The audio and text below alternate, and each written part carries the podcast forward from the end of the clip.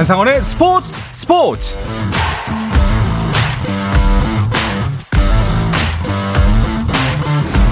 스포츠가 있는 저녁 어떠신가요? 아나운서 한상원입니다.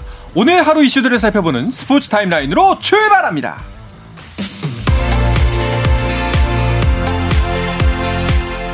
항저우 아시안게임에서 사 연속 금메달에 도전하는 야구대표팀이 홍콩과 조별리그 첫 경기를 치릅니다. 류중일 감독이 이끄는 대표팀은 태국, 라오스, 싱가포르 중 일 차 예선을 통과한 한 나라에 홍콩, 대만과 함께 B조에 편성됐습니다. 대표팀은 시월 일일 저녁 일곱 시 삼십 분 홍콩과 첫 경기를 치르고 다음 날 대만, 하루 뒤에는 예선을 통과하는 나라와 차례로 맞붙습니다. 각 조 일, 이위가 슈퍼라운드에 진출하는 방식으로 한국이 B조 일 위를 하면 A조 일 위가 유력한 일본과 시월 오일 만나게 되고, 조별리그와 슈퍼라운드 성적을 합산한 성적 일, 이위 국가가 시월 칠일 오후 일곱 시 금메달 결정전을 치릅니다. 메이저리그 샌디에이고의 김하성이 이틀 연속 멀티히트를 기록했습니다. 김하성은 세인트루이스와의 원정 경기에 일 번 타자 겸 이루수로 선발 출전해 사 타수 이 안타 일 타점 일 득점으로 활약했습니다.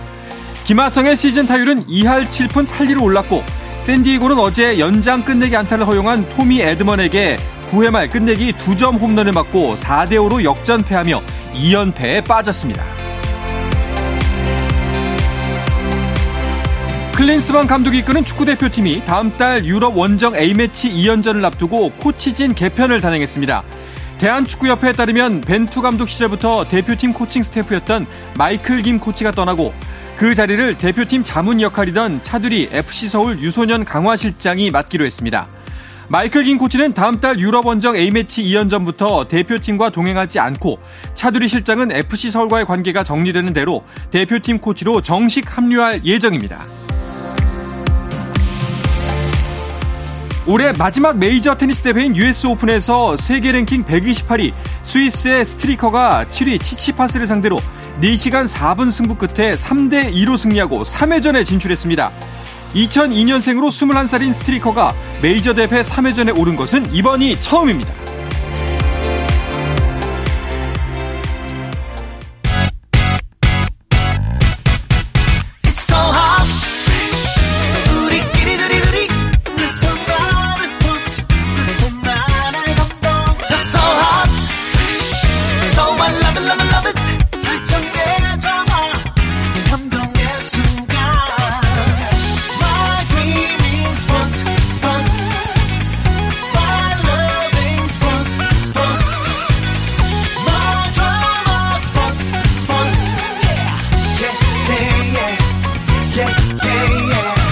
스포츠 스포츠.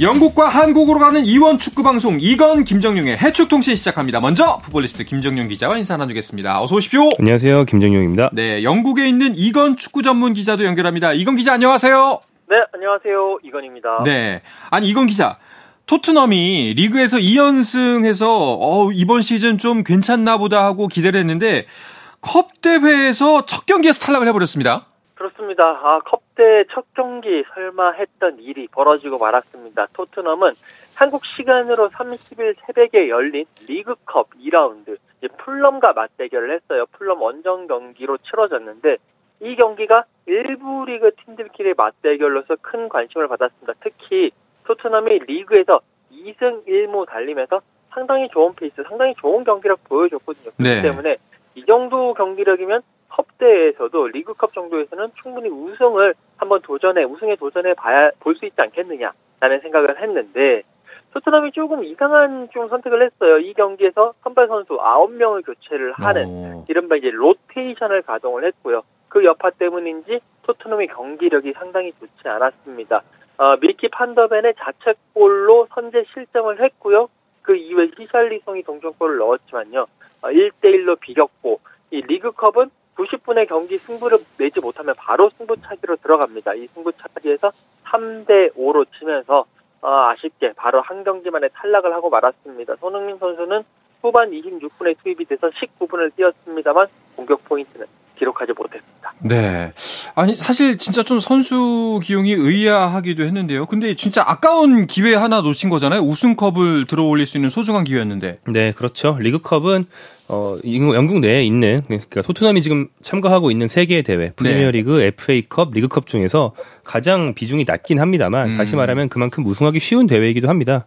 그 포체티노 감독이 처음 이 팀에 부임해서 토트넘을 처음 일으켜 세우던 한 팔 년 전인가요? 그때도 리그컵 결승에 깜짝 올랐다가 우승에 아깝게 실패한 적도 있었고 무리뉴 감독 때도 그런 적이 있었거든요. 그래서 리그컵 결승이 상대적으로 가기 상당히 쉽습니다. 그런데 그 대회에서 탈락한 게 좀 손흥민 선수들 입장에서 아실 것 같고요. 네. 또 팀을 장기적으로 봐도 원래 리그컵 같은 대회에서 좀 쉬운 팀을 만나면 그 상대로 이진급 선수들을 투입하면서 음. 이제 계속 이진급 선수들에게 출장 기회를 주고 팀 전반적인 역량을 좀 키우고 이런 과정을 통해서 리빌딩을 해야 되는데 그럴 기회가 또 없어졌다는 거죠. 그런 면에서는 초장부터 너무 강한 팀을 만나버린 게 상당히 불운이긴 했습니다. 원래는 한 삼 부 리그 팀 정도를 만나서 좀 이진급 멤버를 내보내고 이렇게 운영을 하면 좋은데 같은 프리미어리그 팀을 만나버리는 건 좀 불운이긴 했죠. 음, 그러니까요. 이건 기자, 이 리그컵에는 프리미어리그만 나오는 건 아니잖아요.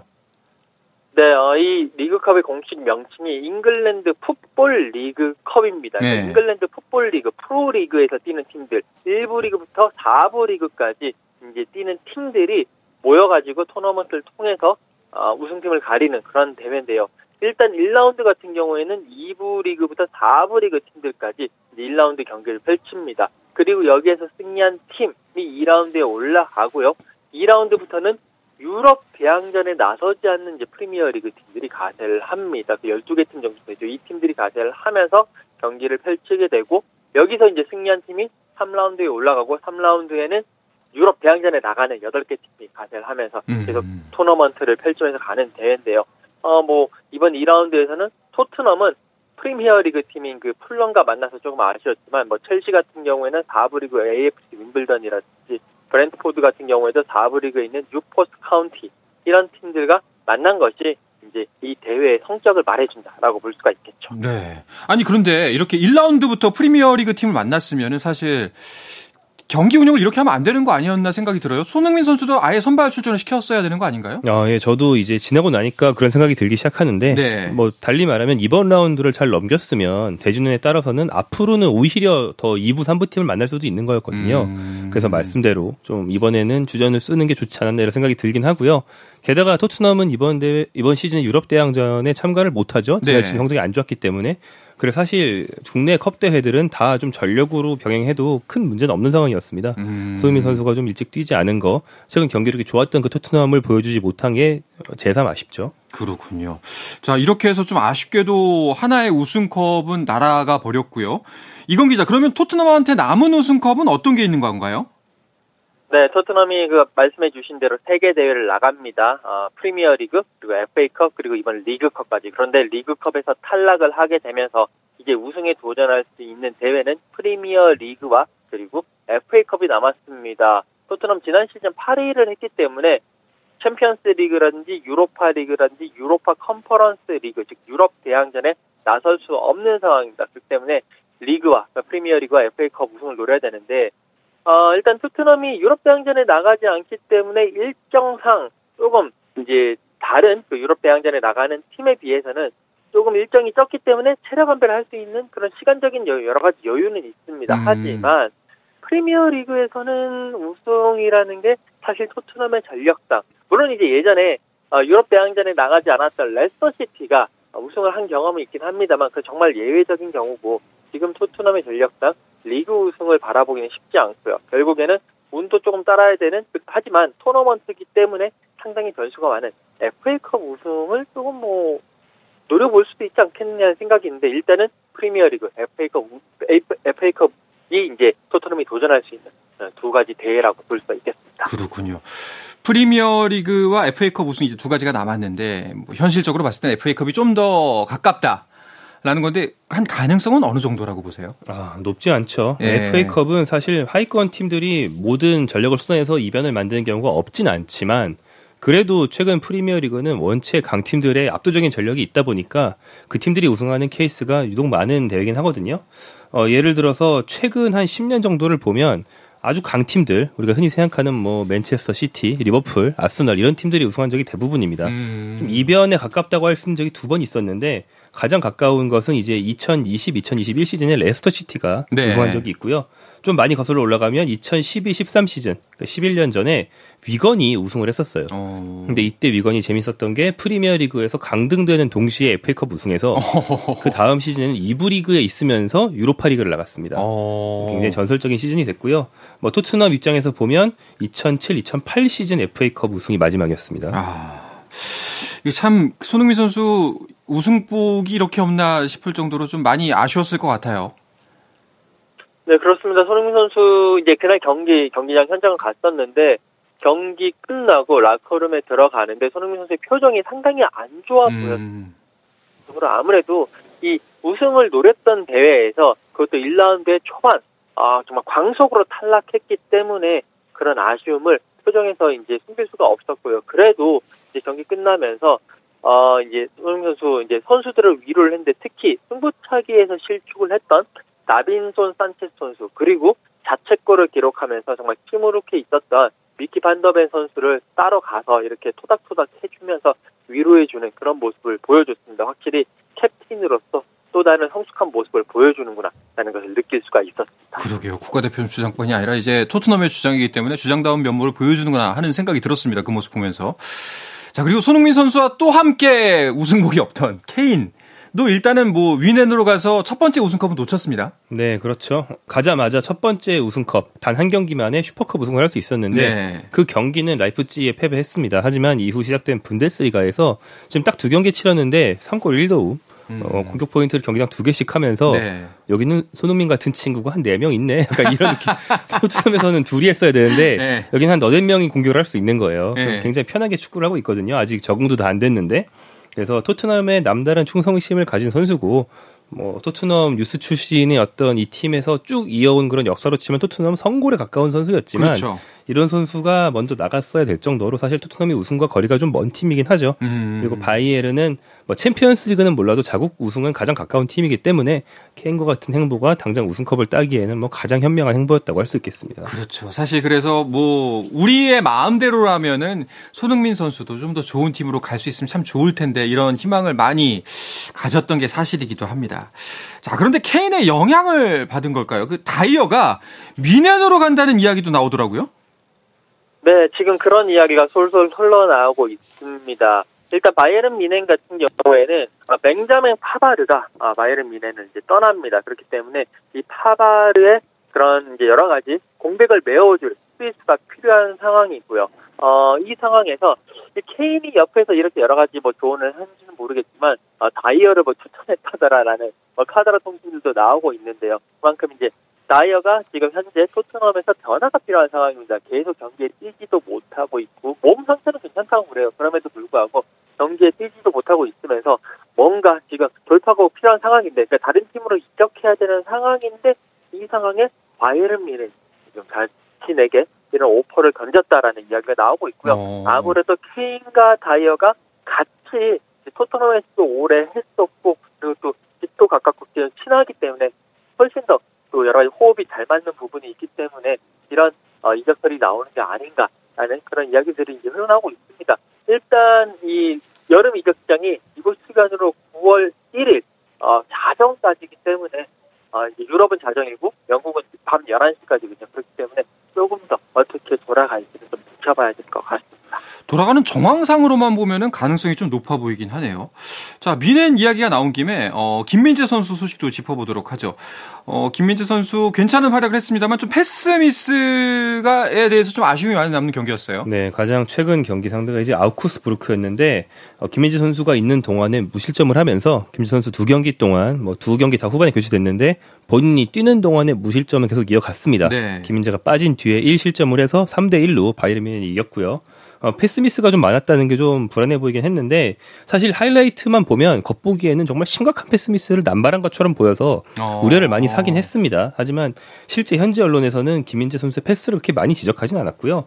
김민재와 교체돼서 들어간 다른 스타 센터백 더리우트가 이 선수는 패스가 문제가 아니고 가장 수비수에게 기본 덕목인 수비. 음. 수비에서 문제가 있어서 이 선수가 뚫리면서 일 실점을 했거든요. 네. 그 사실은 좀 비판의 화살은 더리우트 쪽에 더 집중되어 있는 상황이고, 김민재 선수가 패스 미스가 많았던 이유 중에 하나가 이 팀의 중원 구성이 좀 완성이 안 돼 있어서 그렇습니다. 아. 다이어 영입설도 그래서 나오는 게 있는데, 다이어가 됐든 아니면 따로 거론되는 뭐 팔리냐 같은 선수가 됐든 수비형 미드필더가 한 명 영입이 된다면 앞으로 김민재 선수가 더 편한 환경에서 패스를 하고 이 팀 전체의 빌드업 체계가 좀 좋아질 수 있을 것으로 네. 기대가 됩니다.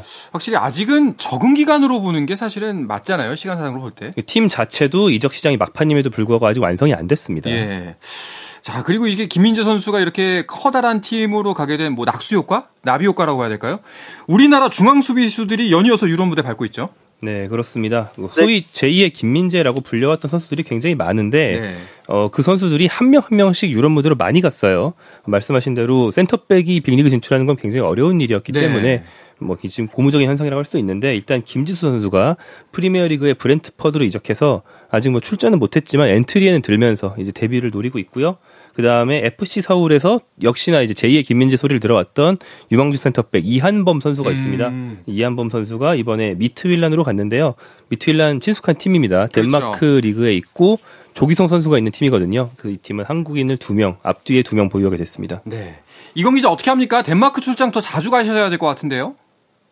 네, 그렇습니다. 어, 아무래도 이제 덴마크의 미트윌란에 이한범 선수 갔기 때문에 이한범 선수 맞고 또 조규성 선수가 골을 넣는 그런 어, 장면을 기대해 볼 수 있을 것 같고, 이한범 선수가 상당히 이제 K리그에서 좋은 모습 보였고, 일단 키가 백팔십팔 센티미터의 당당한 체구를 가지고 있는 선수거든요. 어. 여기에 발밑도 좋기 때문에 쪽쪽 뿌려주는 그런 빌드업 능력에서도 좋은 점수를 받았다. 그래서 미트윌란이 어, 그 자신들의 역사상 수비수에게 가장 많은 인정률을 주고 이한범 선수를 영입만큼, 또 미트윌란이 최근에 어, 수비도 안 좋았거든요. 그렇기 때문에 이런 부분을 이한범 선수를 영입을 통해서 많이 해소할 것을 기대하고 있다라는 소문을 들었습니다.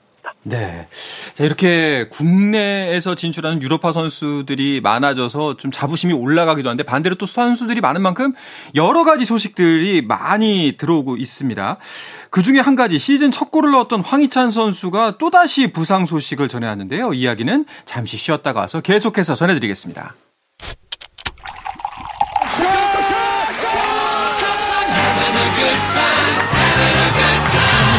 치열한 하루를 보낸 당신과 함께 마시는 짜릿한 스포츠 한 모금, 매일 저녁 여덟 시 삼십 분 한상원의 스포츠 스포츠. 영국과 한국을 넘나드는 이원 축구방송 이건 김정용의 해축통신 듣고 계십니다. 풋볼리스트 김정용 기자, 그리고 영국의 이건 축구 전문 기자와 함께하고 있습니다. 황희찬 선수 지난 시즌들 되짚어보면은 계속 부상 때문에 안타까웠거든요. 잘 될 만하면 부상이 발목을 잡고, 또 괜찮다 싶으면 부상이 발목을 잡았는데, 이번 시즌도 첫 골 빨리 기록하면서 기대를 가졌는데 또 부상이 발목을 잡았습니다. 네, 그렇습니다. 정말 아쉬운 소식이었는데요. 황희찬 선수가 일단 브라이튼과의 리그 이 라운드 홈 경기에 이제 골을 넣었습니다. 리그 두 경기 만에 첫 골을 넣으면서 상당히 상태도 타고 큰 기대를 걸었습니다. 그런데 이제 부상 소식을, 이제 부상을 당했는데요. 사실 황희찬 선수가 일 라운드 그리고 이 라운드에서 교체 출전했을 때 그 이유가 몸 상태가 계속 안 좋았습니다. 약간 무릎 쪽에도 안 좋았고, 여러 가지 전체적으로 저도 인터뷰를 했었을 때 이유는 모르겠는데 상당히 좀 통증이 있었다라는 그런 이야기들을 했었습니다. 그런 상황에서 이제 삼 라운드 에버튼 원정 경기에서 선발 출전했습니다. 그걸 보면서 아, 그래도 이제 좀 몸 상태가 괜찮아졌겠구나 라고 생각을 했는데, 딱 사십오 분 뛰고 후반전 시작하기 전에 격자웃 됐습니다. 이제 경기 끝나고 난 이후에 어, 게리 오닐 감독이 황희찬 선수에 대해서 약간 좀 부상이 있다, 햄스트링 쪽에 부상을 입는 것 같다, 음. 그럼 좀 더 체크를 해봐야 된다라고 얘기를 했기 때문에 지금 다시 황희찬 선수의 몸 상태를 계속 체크를 하고 있는 상황이고요. 아, 이게 큰 부상이 아니고 그냥 작은 부상으로 어, 넘어가기를 지금 팀도 그렇고 팬들도 그렇고 그런 마음을 가지고 있습니다. 그러니까 햄스트링이라 그래서 좀 불안하긴 한데, 그래도 대표팀 명단에 일단 이름을 올린 거 보면은 심각하지는 않은 거 아닌가 하는 추측을 하게 됩니다. 네, 그렇습니다. 축구협회 측에서 선수 측과 소통하면서 상황을 보니까 이제 뽑을 수 있다, 어, 회복이 가능하다라고 해서 뽑았다는 얘기를 했고요. 황희찬 선수와 조규성 선수는 발탁이 됐고 이강인 선수는 제외가 됐습니다. 이강인 선수의 경우는 대퇴사두근 부상인데 어, 최소 A매치 기간 안에는 출장이 불가능하다는 결론이 음... 나와서 명단에선 빠졌습니다. 네. 자, 그리고 이건 기자. 또 다른 황, 황의조 선수도 일단은 대표팀 클린스만 감독의 부름을 받았습니다. 그런데 정작 경기에 뛰지 못하고 있잖아요. 네, 계속 안타까운 상황이 이어지고 있는데요. 황의조 선수 일단은 노팅엄 포레스트에서 뛰고는 있습니다. 근데 훈련만 뛰고 있고 경기에 계속 못 나오는 그런 상황입니다. 계속 이제 선발 출전 명단에 올라가지 못하고 벤치 명단에만 올라가고 있는데 이게 조금 이상 이상하게 한 번씩 한 번씩 안 맞으면서 아, 조금씩 아쉬운 모습을 보이고 있습니다. 어... 이제 오늘 새벽에서 번리와의 그 노팅엄이 번리와의 리그컵 경기에 어, 이제 나왔는데요. 이 리그컵 경기에서 영 대 일로 패배를 하고 말았습니다. 번리도요. 노팅엄 포레스트 리그컵에서 탈락을 하고 말았는데 여기에도 황희찬 선수가 벤치에는 이름을 올렸습니다만 결국 공격수가 필요할 때 어, 이 쿠퍼 감독은 황희찬 선수를 선택한 것이 아니라 또 다른 선수들을 선택을 했습니다. 그렇기 때문에 계속 소속팀의 경기에 출전이 불발되는 그런 상황이고요. 구월 A매치에 서, 이제 소집은 됐습니다만 경기를 못 뛰었기 때문에 경기 체력이라든지 경기 감각이라든지 이런 쪽에서 문제를 드러낼 것으로 보이기 때문에 황희찬 선수 계속 안타까운 상황이 지속되고 있습니다. 그러게요. 자, 그리고 아까는 잠깐 언급하셨습니다만 이제 이강인 선수 A매치 기간에는 참석이 참여가 불가능할 것 같다고 판단이 섰고 아시안 게임 관련이나 그 소속팀 피에스지 관련해서는 업데이트된 게 있나요? 네, 어, 아시안 게임은 아마도 이제 차출이 가능할 것으로 음. 뭐 보이긴 하는데 아까 이야기한 것처럼 부상 회복 속도가 문제입니다. 구월 초에 열리는 아시아 아, A 매치는 힘들고요. 그다음에 구월 중순부터 열리는 아시안 게임은 회복이 빠르다면 충분히 참가할 수 있을 것으로 보입니다. 어, 소속팀 파리 생제르맹은 이적 시장 막판까지 계속 공격수 영입을 추진하고 있는데요.